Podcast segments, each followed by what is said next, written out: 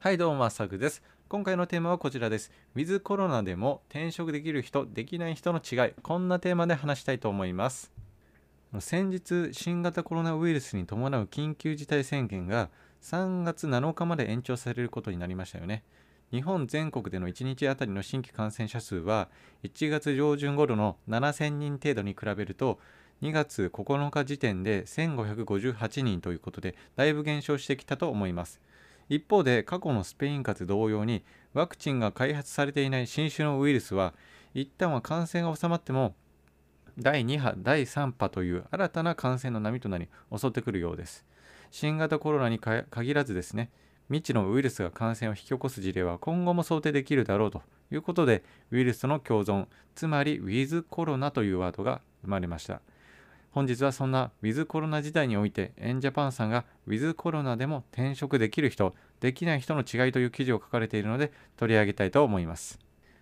ちなみにこの調査は2月10日に実施されたもので緑ミドル転職を利用する転職コンサルタント167人から回答を得た結果をもとに作成されたものとなっております。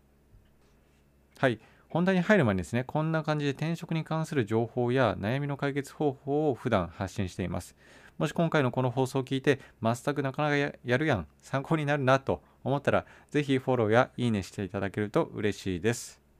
では本題に戻ります。ウィズコロナでも転職できる人、できない人の違いについて、次の3点でお話しします。1、ウィズコロナでも転職できる人の特徴。2転職できるミドルとできないミドルの違い。3今日からできること。それぞれ解説していきます。まず1つ目ウィズコロナでも転職できる人の特徴。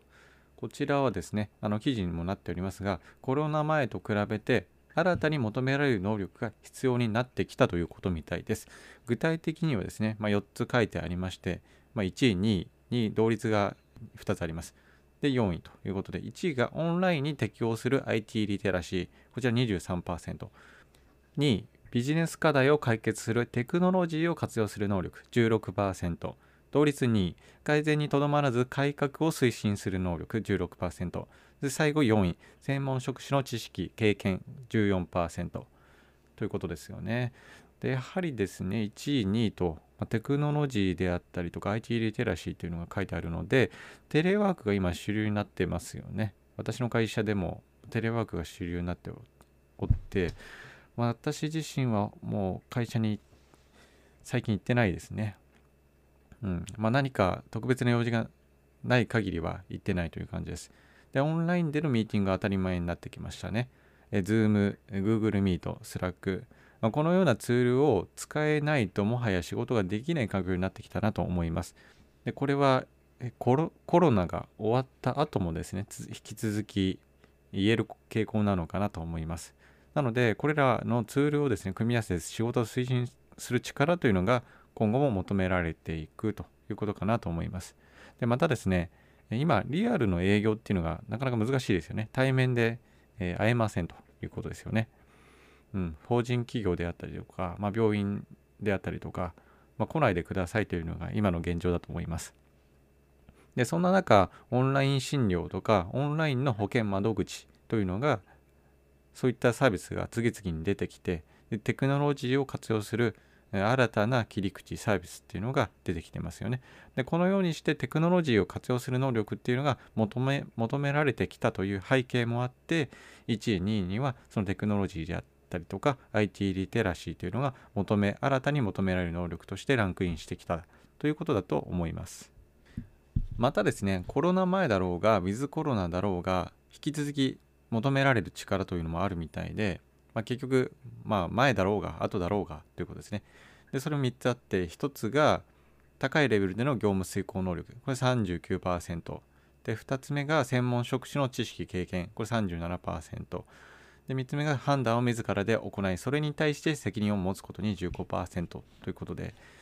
最も求められる力として高いレベルでの業務遂行能力という表現がありますが結構抽象度が高くて分かりにくいですよね。私も何なんだろうというような気持ちで見ていました。でおそらくですね業務遂行能力なのでプロジェクトマネジメント力であったりとかディレクション力推進する力みたいなことなのかなと思っています。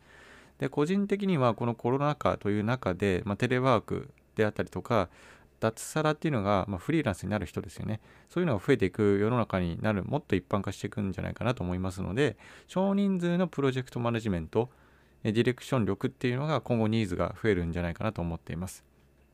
でまたですね専門職種の知識経験というところはコロナ前でもコロナ後だろうが両方ともランクインしているということなので例えば会計とか IT とかエンジニアプログラミングでいうと Python とか R とかそういったデータサイエンティスト系の言語ですよね。そういったものはですね引き続き強いスキルというか求められる能力としてあるんではないかなと思います。はい次2つ目ですね。転職できるミドルとできないミドルの違いということですね。でこれも3つありまして1、2、3位です。1位は転職市場における自身の価値を正しく把握できているかどうか。31% 2位他責ではなく自責で捉え自己の変革ができるかどうか。これ 27%3 位変化に対する免疫の有無。26%ということで確かに2位3位はそんな感じがしますよね、まあ、自分責任は自分だよということで自己の成長をする人なのかどうかということと、まあ、変化に対して免疫があるかどうか、うん、変化に柔軟に対応できるかどうかという点ですよね。これは確かに必要だなっていうのはおそらく皆さんも実感としてあるのかなと思います。で1位の転職市場における自身の価値を正しく把握できているかどうかというのは言うは易しで難しいですよね。どんなどうやってやればいいのみたいな感じですよね。で具体的にどうやるかというと、まあ、私自身の考えでは少しの労力で周囲から褒められること、まあ、それが難しいのであれば周囲から褒められることぐらいでもおそらくあの自分の強み価値になるんではないかなと思います。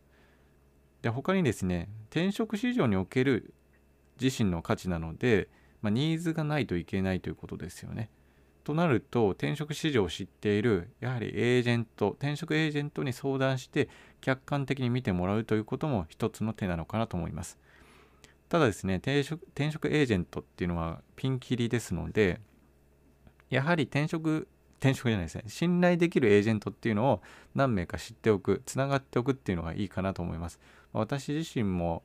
そうですね1人1人ですかね1人か2人ぐらいはこの人に何か相談しようかなっていうのはえっと、今でもありますのでそういった方を、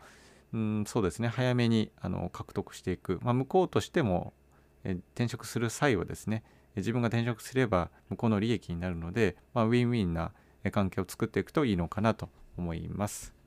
はい、最後ですね、3つ目、今日からできることということで、30代のミドルがウィズコロナ時代でどうやって生き残っていくかということですよね。で、2点あるかなと思います。で大したことではないです。1つ目が IT リテラシーを高めるということですね。すごい基本的なことですね。で、今、Zoom とか Slack、Discord をすでに使ってるよってことは全く問題ないかなと思います。ただ、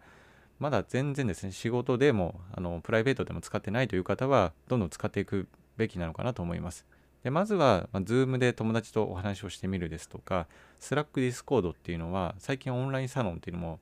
無料のものが増えているので、しかもですね、 Slack とか Discord、それで連絡を取り合ったりとかしているので、それを使ってみる、サロンに入ってみることで使ってみるっていうことをお勧めしています。